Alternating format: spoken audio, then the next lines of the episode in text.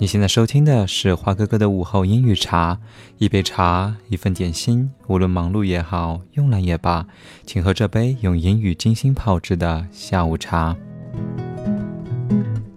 如果你喜欢我们的节目，请加我们的微信公众平台“花英语”来获得更多的内容哦。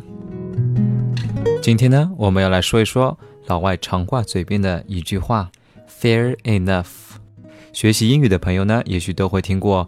英语思维这句话，那 fair enough 这句话是非常典型的英语思维。学会用这个词，可以让你的雅思口语瞬间提升一个 level，听上去更像 native speaker 的感觉。这个词组的连读呢，它是 fair enough，r 和 e n 是连起来读，就是 fair enough。它的意思呢有几个，第一个就是被用在当你同意某人的观点时，可以用于替换 I agree with you，意思是很合理，我同意。还有一个意思就是表示无奈的好吧，可以替换 OK，All right。第三，fair enough 通常用于对话中，用来回答对方，很少被用在一个句子里充当一个句子中的某个成分。接下来，让我们来看一些 example sentences。The town is full of tourists, which is fair enough because they spend a lot of money here. Fair enough 呢，出现在句子中的情况比较少，这只不过是其中的一个例子。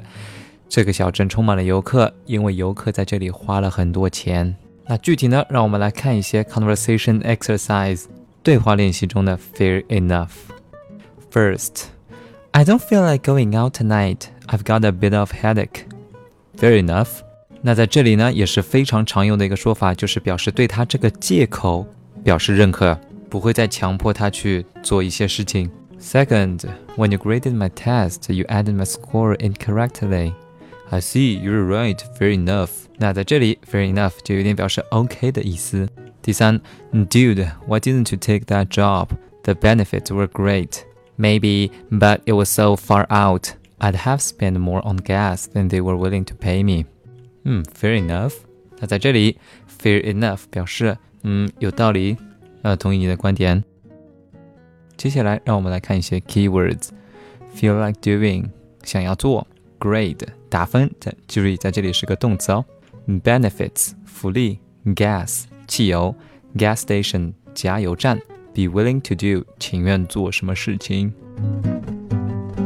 如果你想再次品尝花哥哥的午后英语茶，请长按下面的二维码关注花英语，梧桐英语就在花英语。下期节目不见不散。